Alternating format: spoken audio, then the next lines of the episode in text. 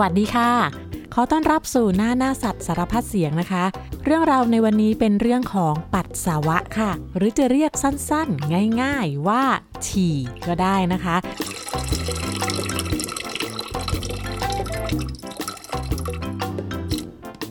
เรื่องของการปวดฉี่หรือว่าการปวดปัสสาวะเนี่ยเป็นเรื่องแปลกนะคะ เคยสังเกตไหมคะว่าเวลาเรานอนหลับไปแล้วเนี่ย ถ้าเราปวดหัว ปวดท้อง ปวดอึอาการปวดเหล่านี้จะปลุกให้เราตื่นขึ้นกลางดึก ไปกินยา ไปเข้าห้องน้ำ แต่ถ้าเราปวดฉี่แล้วก็บางครั้งอาการนี้ไม่ปลุกให้เราตื่นค่ะ แต่จะพาเราเข้าไปอยู่ในความฝันนะคะ ในความฝันเราจะปวดฉี่มากๆ อยากเข้าห้องน้ำแต่ก็จะพบอุปสรรคต่างๆ มากมายมาขัดขวางให้เราต้องอั้นไว้ แล้วเราก็ต้องฝ่าฟันอุปสรรคต่างๆ เพื่อจะหาห้องน้ำเข้าให้ได้ จนในที่สุดเราก็จะผ่านด่านต่างๆ ที่มาขัดขวางการเข้าห้องน้ำของเรา จนเราพบกับที่ที่เหมาะสมปลอดภัย ซึ่งเราจะรู้สึกดีใจมากที่พบแล้ว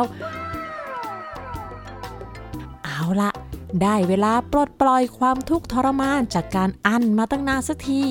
และแล้วเราก็จะปล่อยชีออกมาอย่างมีความสุข ปลดความทุกข์ทรมานทั้งกายและใจให้หมดสิน้น วินาทีนั้นจะรู้สึกได้ถึงความอุ่นวาบที่ค่อยๆไหลออกมา ที่ขาที่ก้นของเราฮ่าสบายจัง นั่นคือความรู้สึกแรก แต่ไม่กี่วินาทีต่อมา ความสุขอันแสนอบอุ่นจะหายไป จากฝันดีที่อุ่นสบาย กลายเป็นความจริงที่เปียกและเย็น เพราะนี่ไม่ใช่ห้องน้ำแต่เป็นที่นอน เราฉี่รถที่นอนแล้ว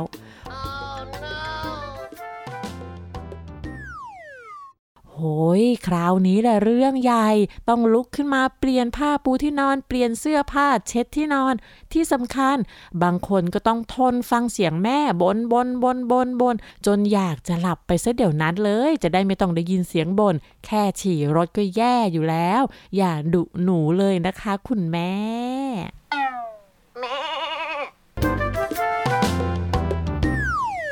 ทุกคนที่เป็นผู้ใหญ่เคยผ่านประสบการณ์การฉี่รถที่นอนตอนเด็กๆมาแล้วค่ะ และเชื่อว่าทุกคนก็ยังจำความรู้สึกของการฉี่รถที่นอนได้ดีค่ะ ใครที่ยังเป็นเด็กอยู่หรือว่ารู้สึกว่าตัวเองโตแล้ว แล้วยังฉี่รถที่นอนอีกก็ไม่ต้องกลุ้มใจนะคะ เรื่องนี้เราก็ค่อยๆ แก้ปัญหาป้องกันปัญหากันไปนะคะ พอโตขึ้นสิ่งเหล่านี้ก็จะหายไปเองค่ะ โดยปกตินั้นผู้ใหญ่จะฉี่อยู่ประมาณ 4-6 ครั้งต่อวัน โดยปัสสาวะที่ออกมานั้นนะคะ คือของเสียในร่างกายที่ถูกกรองออกมาจากไตนะคะ เพื่อขับสารต่างๆ ที่ร่างกายไม่ต้องการ หรือว่ามีมากเกินพอ แล้วก็เพื่อควบคุมปริมาณของเหลวในร่างกายไม่ให้มีมากเกินไปด้วยค่ะ เวลาเราเข้าห้องน้ำนะคะ ให้ดูสีของฉี่เราด้วยค่ะ ถ้ามันเหลืองมากๆ แสดงว่ากินน้ำน้อยไป ถ้าเป็นสีเหลืองอ่อนๆ ใส ๆ ถือว่ากำลังดีค่ะ นอกจากสีแล้วก็ยังมีกลิ่นค่ะ โดยปกตินะคะ กลิ่นของปัสสาวะเนี่ยจะมีกลิ่นคล้ายกับแอมโมเนียจางๆ ก็จะมี กลิ่นเหม็นๆฉุนๆจะฉุนมากหรือฉุนน้อยก็ขึ้นอยู่กับความเข้มข้นของยูเรียในปัสสาวะค่ะแหมคำศัพท์มาอีกแล้วนะคะ จะว่าไปแล้วเนี่ยเรื่องของแอมโมเนียยูเรียหรือว่าสารประกอบต่างๆ ที่อยู่ในปัสสาวะของเราเนี่ยจริง ๆ มันมีหลายอย่างเลย เอาเป็นว่าเรารู้แค่ว่ามันมีสิ่งเหล่านี้อยู่ ส่วนรายละเอียดจะเป็นอย่างไรนั้น เราสามารถไปหาอ่านเพิ่มเติมได้นะคะ ทีนี้ป้าแวนด้าก็จะเล่ารวมๆถึงความสำคัญ แล้วก็เรื่องที่น่าสนใจเกี่ยวกับฉี่ของสัตว์ต่างๆ ค่ะ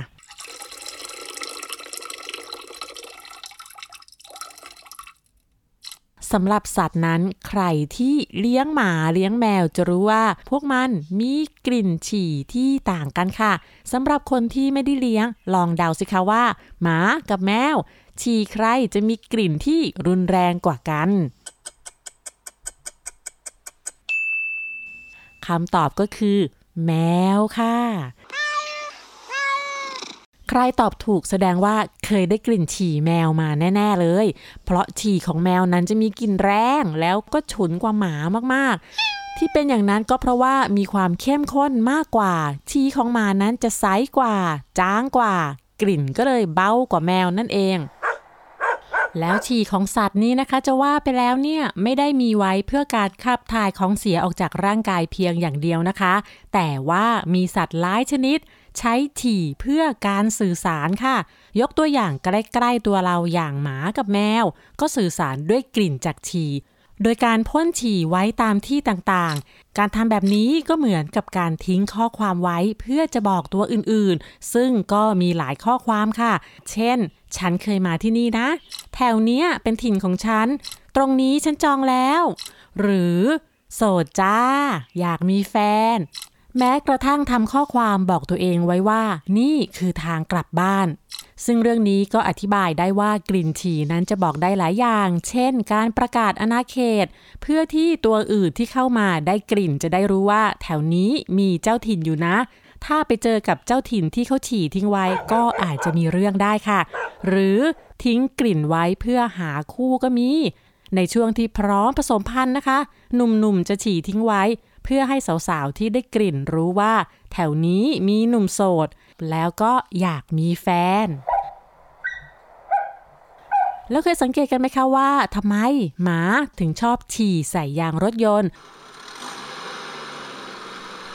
เรื่องนี้นะคะมีข้อมูลบอกไว้ว่า เวลาที่มีรถจอดอยู่หน้าบ้าน ริมถนนหรือว่าลานจอดรถนะคะ ถ้าเจ้าหมามาเห็นแล้วก็มันมักจะเข้ามาดมดมที่ล้อ แล้วก็ยกขาหลังขึ้นข้างหนึ่ง จากนั้นก็ฉี่ใส่นิดหน่อยพอเป็นพิธีค่ะ บางตัวไม่ฉี่ใส่ล้อเดียวด้วย เดินไปฉี่ล้ออื่นๆอีก สาเหตุที่หมาชอบฉี่ใส่ยางรถยนต์นะคะ จากข้อมูลที่หามาเขาบอกว่า เจ้าหมาเนี่ยชอบกลิ่นของยางรถยนต์มาก ยิ่งล้อยางที่เพิ่งมาจอดใหม่ๆ ล้อที่วิ่งไปบดกับถนนมา ยังคงมีความร้อนอยู่ และพอเจ้าหมาฉี่ใส่ กลิ่นฉี่กับกลิ่นยางอุ่นๆ ผสมกัน ก็จะกลายเป็นกลิ่นหอมระจวนใจในแบบฉบับที่เจ้าหมาชอบมากค่ะ แล้วก็ไม่ใช่เจ้าหมาเพศผู้อย่างเดียวที่ยกขาฉี่เพื่อทิ้งกลิ่นตามที่ต่างๆ เจ้าหมาเพศเมียก็สามารถยกขาฉี่ได้เหมือนกันค่ะ แต่ว่าจะไม่ยกขาสูงเท่าตัวผู้ ยกต่ำๆดูเรียบร้อย น่ารักสมกับเป็นกุลสตรีค่ะและตอนนี้ก็มาถึงคำถามที่จะถามลุงหมอ นายสัตวแพทย์เกษตรสุดเตชะแล้วนะคะคำถามก็คือ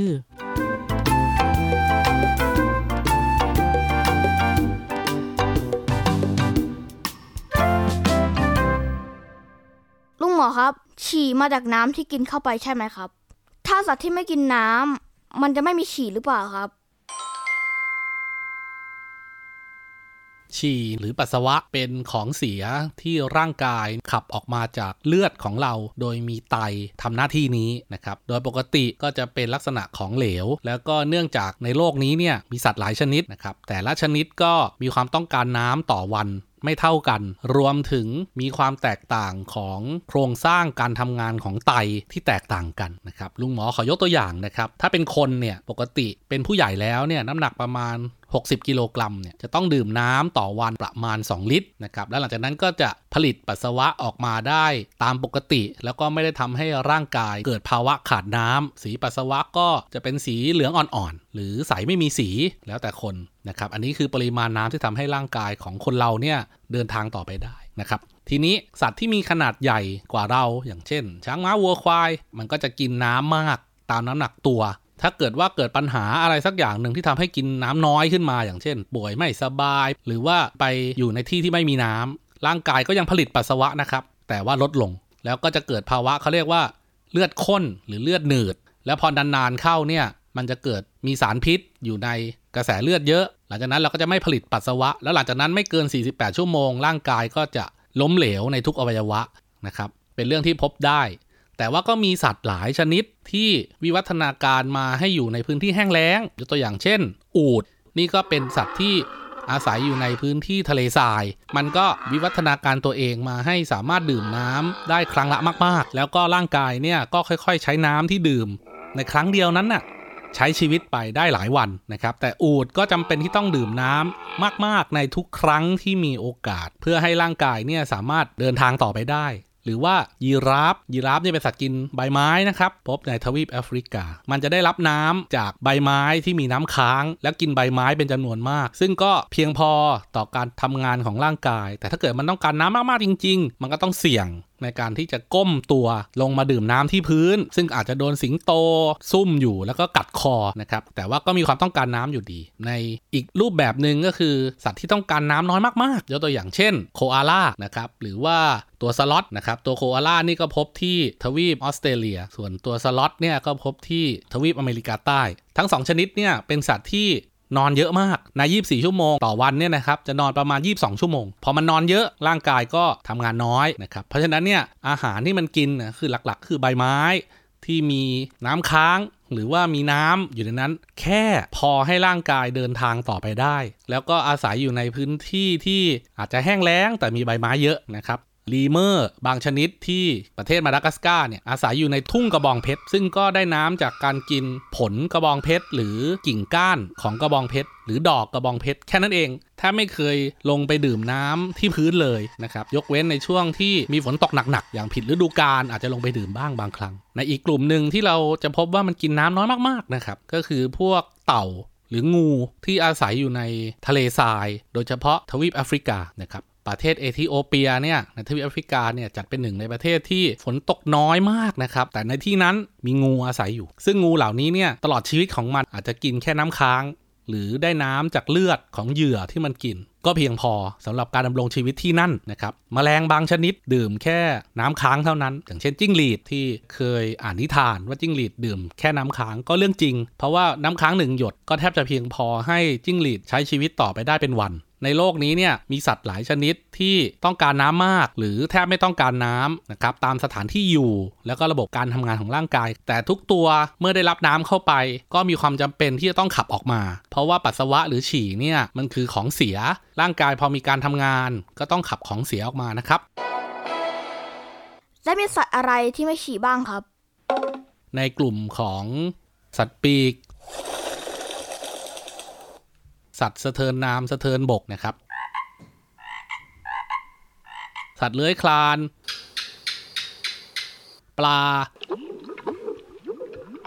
ช่องปัสสาวะกับช่องอุจจาระมันรวมตัวอยู่เป็นช่องเดียว เราเรียกว่าทวารรวม ช่องทวารมันรวมเป็นช่องเดียว เพราะนั้นทั้งอุจจาระปัสสาวะมันออกที่เดียวกันหมด ก็ไม่สามารถเรียกได้ว่าอันนี้ฉี่อันนี้อึก็คือมันก็ออกทางเดียวกัน สัตว์ที่ไม่มีปัสสาวะเป็นของเหลว ในโลกนี้ก็มีนะครับ ก็คือ ในกลุ่มของสัตว์สะเทินน้ำสะเทินบกนะครับ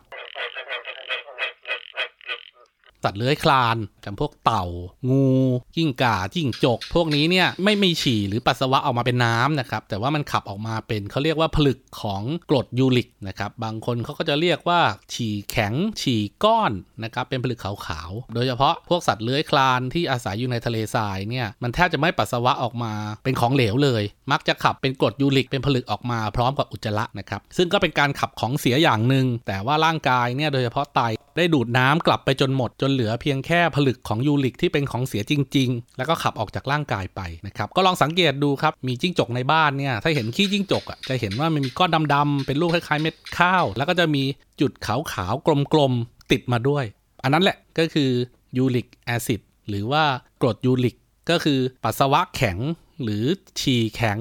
นะครับของสัตว์เลื้อยคลาน เพราะว่าเราจะสังเกตว่าพวกจิ้งจกตุ๊กแกที่อยู่ในบ้านเนี่ยแทบไม่เคยเห็นมันกินน้ำเลยนะครับ ส่วนใหญ่ก็เกาะ อยู่ตามฝาผนังทั่วไป มันกินน้ำน้อยมาก แต่มันก็สามารถดำรงชีวิตอยู่ได้ แล้วก็มีการขับของเสียออกมาได้ในรูปแบบของยูริกแอซิดหรือว่าปัสสาวะแข็งเป็นก้อนแบบนี้ครับ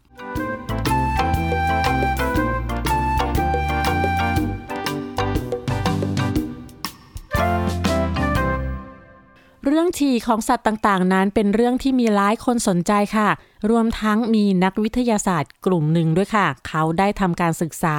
วิจัยเรื่องนี้ จนได้ออกมาเป็นกฎแห่งการฉี่ค่ะ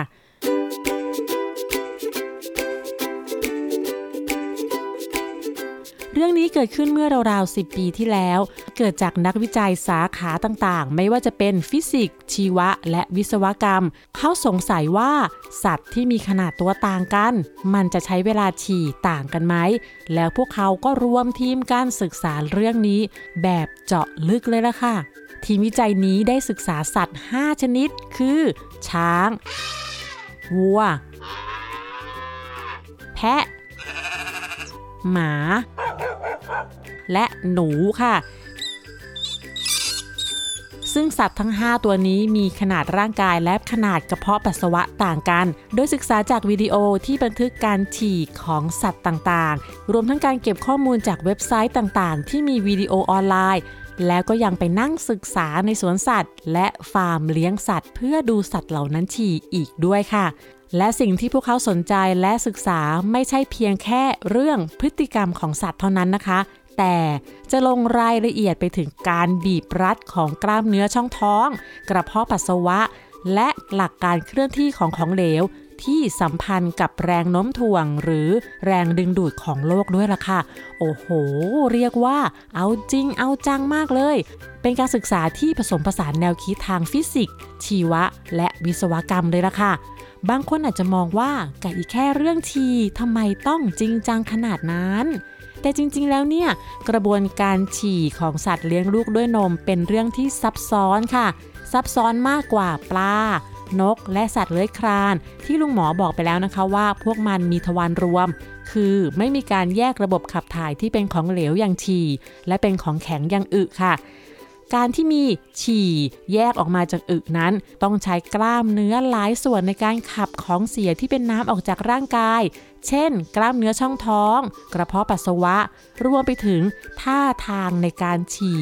ที่ต้องสัมพันธ์กับแรงโน้มถ่วงของโลกค่ะนำข้อมูลทั้งหมดมาคำนวณร่วมกัน จนสรุปออกมาเป็นกฎของการฉี่ และผลสรุปก็คือ สัตว์เลี้ยงลูกด้วยนมที่ทำการศึกษาทั้ง 5 ชนิดนี้ ใช้เวลาฉี่เฉลี่ย 21 วินาที และบวกลบไม่เกิน 13 วินาที นั่นหมายถึงอาจจะช้ากว่านี้ หรือมากกว่านี้ไม่เกิน 13 วินาทีเท่านั้นค่ะ แม้ว่าพวกมันจะใช้เวลาต่างกันไปบ้าง แต่ก็ไม่ห่างกันมากนัก ถึงแม้ว่าร่างกายจะแตกต่างกัน มีขนาดไม่เท่ากัน กระเพาะปัสสาวะต่างกัน แต่ทั้งหมดใช้เวลาในการขับฉี่ออกจากกระเพาะปัสสาวะเท่ากันค่ะ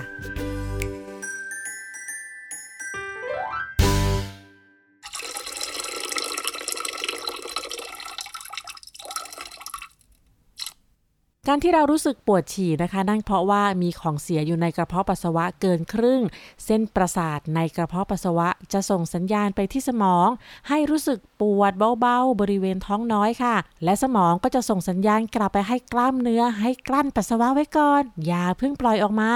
จนกว่าเราจะพร้อมที่จะขับถ่ายค่ะ ดังนั้นการกลั้นปัสสาวะทั้งๆทที่มีสัญญาณเตือนมาแล้วว่าจะต้องไปเอาออก เท่ากับเป็นการยื้อเวลาและปล่อยให้ของเสียอยู่ในร่างกาย แช่ค้างนานจนทำให้เชื้อแบคทีเรียเติบโตค่ะ แล้วก็กลายเป็นสาเหตุของโรคกระเพาะปัสสาวะอักเสบได้ ถึงตอนนั้นต้องไปหาหมอ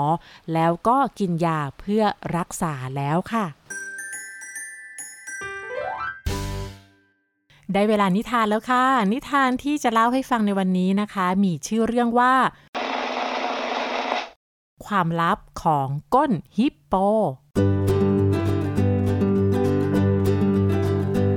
เสียงนกร้องดังที่ข้างหน้าต่างทำให้เจเจตื่นขึ้นมา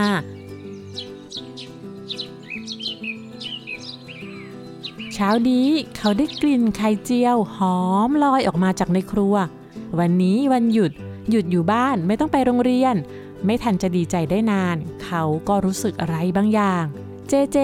ก้มไปมองที่ใต้เตียงผ้าห่มและผ้าปูที่นอน ซุกอยู่ข้างในนั้น ทั้งหมดเปียกชุ่มไปด้วยฉี่เขาฉี่รถที่นอนอีกแล้ว เขารู้ตัวว่าฉี่รถที่นอนตอนกลางดึก แต่ด้วยความง่วงนอน เขาก็เลยดึงเอาผ้าเปียกมาม้วนแล้วก็ซุกไว้ที่นี่ วันนี้เขาต้องซักผ้าอีกแล้วสิ นั่นเป็นสิ่งที่เขาเบื่อมาก เรื่องฉี่รถที่นอนแม่ก็เคยพาเขาไปหาคุณหมอ คุณหมอก็บอกว่าไม่ให้กินน้ำหรือกินนมก่อนนอน แล้วก็ให้ตั้งนาฬิกาปลุกกลางดึก เพื่อลุกไปฉี่ แต่เจเจก็นอนไม่หลับ เพราะว่าคอแห้ง หิวน้ำต้องลุกไปจิบน้ำเย็นถึงจะนอนหลับได้ แล้วเสียงนาฬิกาปลุกกลางดึกก็ทำให้สะดุ้งตื่น บางทีเขาง่วงมากๆ จนกดปิดเสียงนาฬิกาแล้วก็หลับต่อ สุดท้ายก็ฉี่รถที่นอนอยู่ดี แม่บอกว่าให้กินน้ำเยอะๆ ตอนกลางวัน กระเพาะปัสสาวะจะได้ชินกับการเก็บน้ำเยอะๆ ซึ่งเขาก็ทำอย่างที่แม่บอก แต่ระหว่างที่เรียนก็ต้องขอคุณครูเข้าห้องน้ำ ครูบางคนก็ใจดี แต่ครูบางคนก็บอกว่าเจเจ เธอหาเรื่องออกนอกห้องเรียนอีกแล้วใช่ไหม จนเขาต้องอดทน กลั้นฉี่จนหมดคาบเรียนแล้วก็รีบวิ่งไปเข้าห้องน้ำบ่อยครั้งที่ฉี่เปียกกางเกงในจนต้องทิ้งลงถังขยะเจเจไม่เคยพาเพื่อนมาที่บ้าน เพราะเขากลัวว่าเพื่อนจะได้กลิ่นฉี่ หรือเห็นที่นอนที่เต็มไปด้วยรอยคราบแห้งของฉี่เต็มไปหมด แล้ววันนี้หลังจากซักผ้าห่มผ้าปูที่นอนเสร็จแล้ว เขาก็นอนเล่นบนที่นอนที่คลุมด้วยพลาสติก มันนอนไม่สบายหรอก แต่มันก็เป็นวิธีเดียวที่จะปกป้องไม่ให้ที่นอนต้องเปียกได้ เขานอนคิด แล้วก็มีเรื่องให้คิดตั้งแต่สัปดาห์ที่แล้ว หลังจากที่มีจดหมายจากโรงเรียนส่งให้แม่ แม่อ่านจดหมายดูแล้วก็พูดว่า โอ้เจเจ เดือนหน้าลูกมีไปออกค่าย ลูกจะได้นอนเต็นท์ทำกิจกรรม เล่นสนุกกับเพื่อนที่โรงเรียน แม่อนุญาตให้ไปจ้ะว่าแล้วแม่ก็เซ็นชื่ออนุญาตให้เจเจไปค่ายในจดหมายนั้น เจเจดีใจจะได้ไปค่าย จะได้นอนเต็นท์ แต่ความสุขและความอยากไปก็หายหมดเมื่อรู้ว่า เต็นท์ที่นอนนั้นเป็นเต็นท์ขนาดใหญ่ และจะต้องนอนรวมกันหลายคน เจเจรู้สึกไม่สบายใจและกังวลใจจนไม่อยากไปค่าย ใช่เขาต้องฉี่รถที่นอนแน่ ๆ เขาต้องทำเต็นท์เปียกและเหม็น และทุกคนก็จะต้องล้อเลียนเขา ทุกคนที่โรงเรียนพูดเรื่องไปค่ายด้วยความตื่นเต้น ครูเล่ากิจกรรมต่างๆ ในค่ายว่าต้องทำอะไรบ้าง มีทั้งเดินป่า เข้าฐานทำอาหารเอง และมีการแสดง กลุ่มของเจเจคิดการแสดงเรื่องชีวิตสัตว์ในแอฟริกา แล้วเขาก็ได้รับบทเป็นฮิปโปโปเตมัสซึ่งเขาจะต้องหาชุดที่แต่งเป็นฮิปโป เพื่อนๆ เตรียมการแสดงอย่างสนุกสนาน แต่เขาไม่สนุกด้วยเลย เพราะไม่สบายใจเรื่องจะไปค่าย เขาคิดวิธีที่จะไม่ไปค่าย คิดขนาดที่ว่าจะแกล้งป่วย แต่แม่ก็ต้องพาเขาไปหาหมอ แล้วก็ต้องรู้อยู่ดีว่าเขาไม่ได้ป่วย ตอนนี้เจเจยังคิดไม่ออกว่าจะทำอย่างไรดี แม่เรียกเจเจให้ไปหาและบอกว่าวันนี้แม่จะทำชุดฮิปโปโปเตมัสให้ใส่แสดงในวันออกค่าย เจเจทำหน้าเซ็ง และเหมือนแม่จะรู้ว่าเขารู้สึกอย่างไร แม่จึงบอกไปว่า ถ้าลูกได้เห็นชุดฮิปโป ลูกจะต้องอยากไปค่ายแน่ ๆ แม่เอาชุดเอี้ยมตัวเก่าของพ่อที่ตัวใหญ่ ตัดขาให้สั้นลง เจเจลองใส่ชุด แม่บอกว่ามันดูหลวมๆนะ จะต้องใส่อะไรหนาๆตรงก้น เพื่อให้ดูก้นใหญ่ๆ อ้วนๆ น่ารักน่ารักเหมือนฮิปโป แล้วความลับของก้นฮิปโปนี่แหละ จะทำให้ลูกอยากไปค่าย และอยู่ค่ายกับเพื่อนๆ อย่างมีความสุขเจเจไม่เข้าใจในสิ่งที่แม่พูด แม่ก็เลยกระซิบบอกความลับให้กับเขา พอเขาได้ยินความลับนั้น เขาก็ยิ้มออก เมื่อไปค่ายกับเพื่อนๆ เขาแสดงเป็นฮิปโปก้นใหญ่ที่สายก้นไปมา เรียกเสียงหัวเราะชอบใจจากคนดู แล้วเขาก็ได้รางวัลนักแสดงฮิปโปดีเด่นอีกด้วย เมื่อกลับมาบ้านเขาก็โชว์รางวัลที่ได้มาให้แม่ดู แม่ถามว่าเอาความลับของก้นฮิปโปกลับมาทิ้งที่บ้านหรือเปล่า เจเจพยักหน้าแล้วก็เปิดกระเป๋าเสื้อผ้า ความลับของก้นฮิปโปก็คือ ผ้าอ้อมสำหรับผู้ใหญ่ไซส์เล็ก ที่ตอนนี้ถูกม้วนเก็บอยู่ในกระเป๋า และที่น่าแปลกใจก็คือ ผ้าอ้อมนั้นยังแห้ง ไม่เปียกหรือหนักอึ้งไปด้วยฉี่เลย เจเจบอกกับแม่ว่า ผมใส่ก้นฮิปโป แสดงละครตอนค่ำแล้วก็ใส่นอนเลยฮะ ผมนอนอย่างสบายใจว่าก้นฮิปโป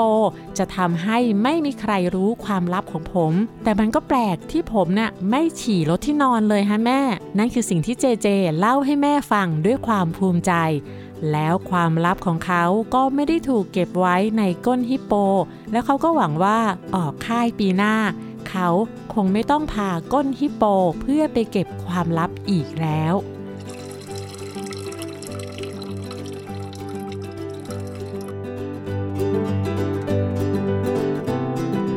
และทั้งหมดนั้นก็คือ เรื่องของฉี่หรือปัสสาวะค่ะ แล้วพบกันใหม่ในคราวหน้านะคะ วันนี้สวัสดีค่ะ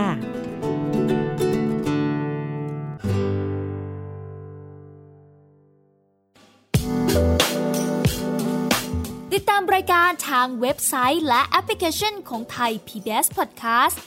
Spotify SoundCloud Google Podcast Apple Podcast และ YouTube Channel Thai PBS Podcast Thai PBS Podcast. View the world via the voice.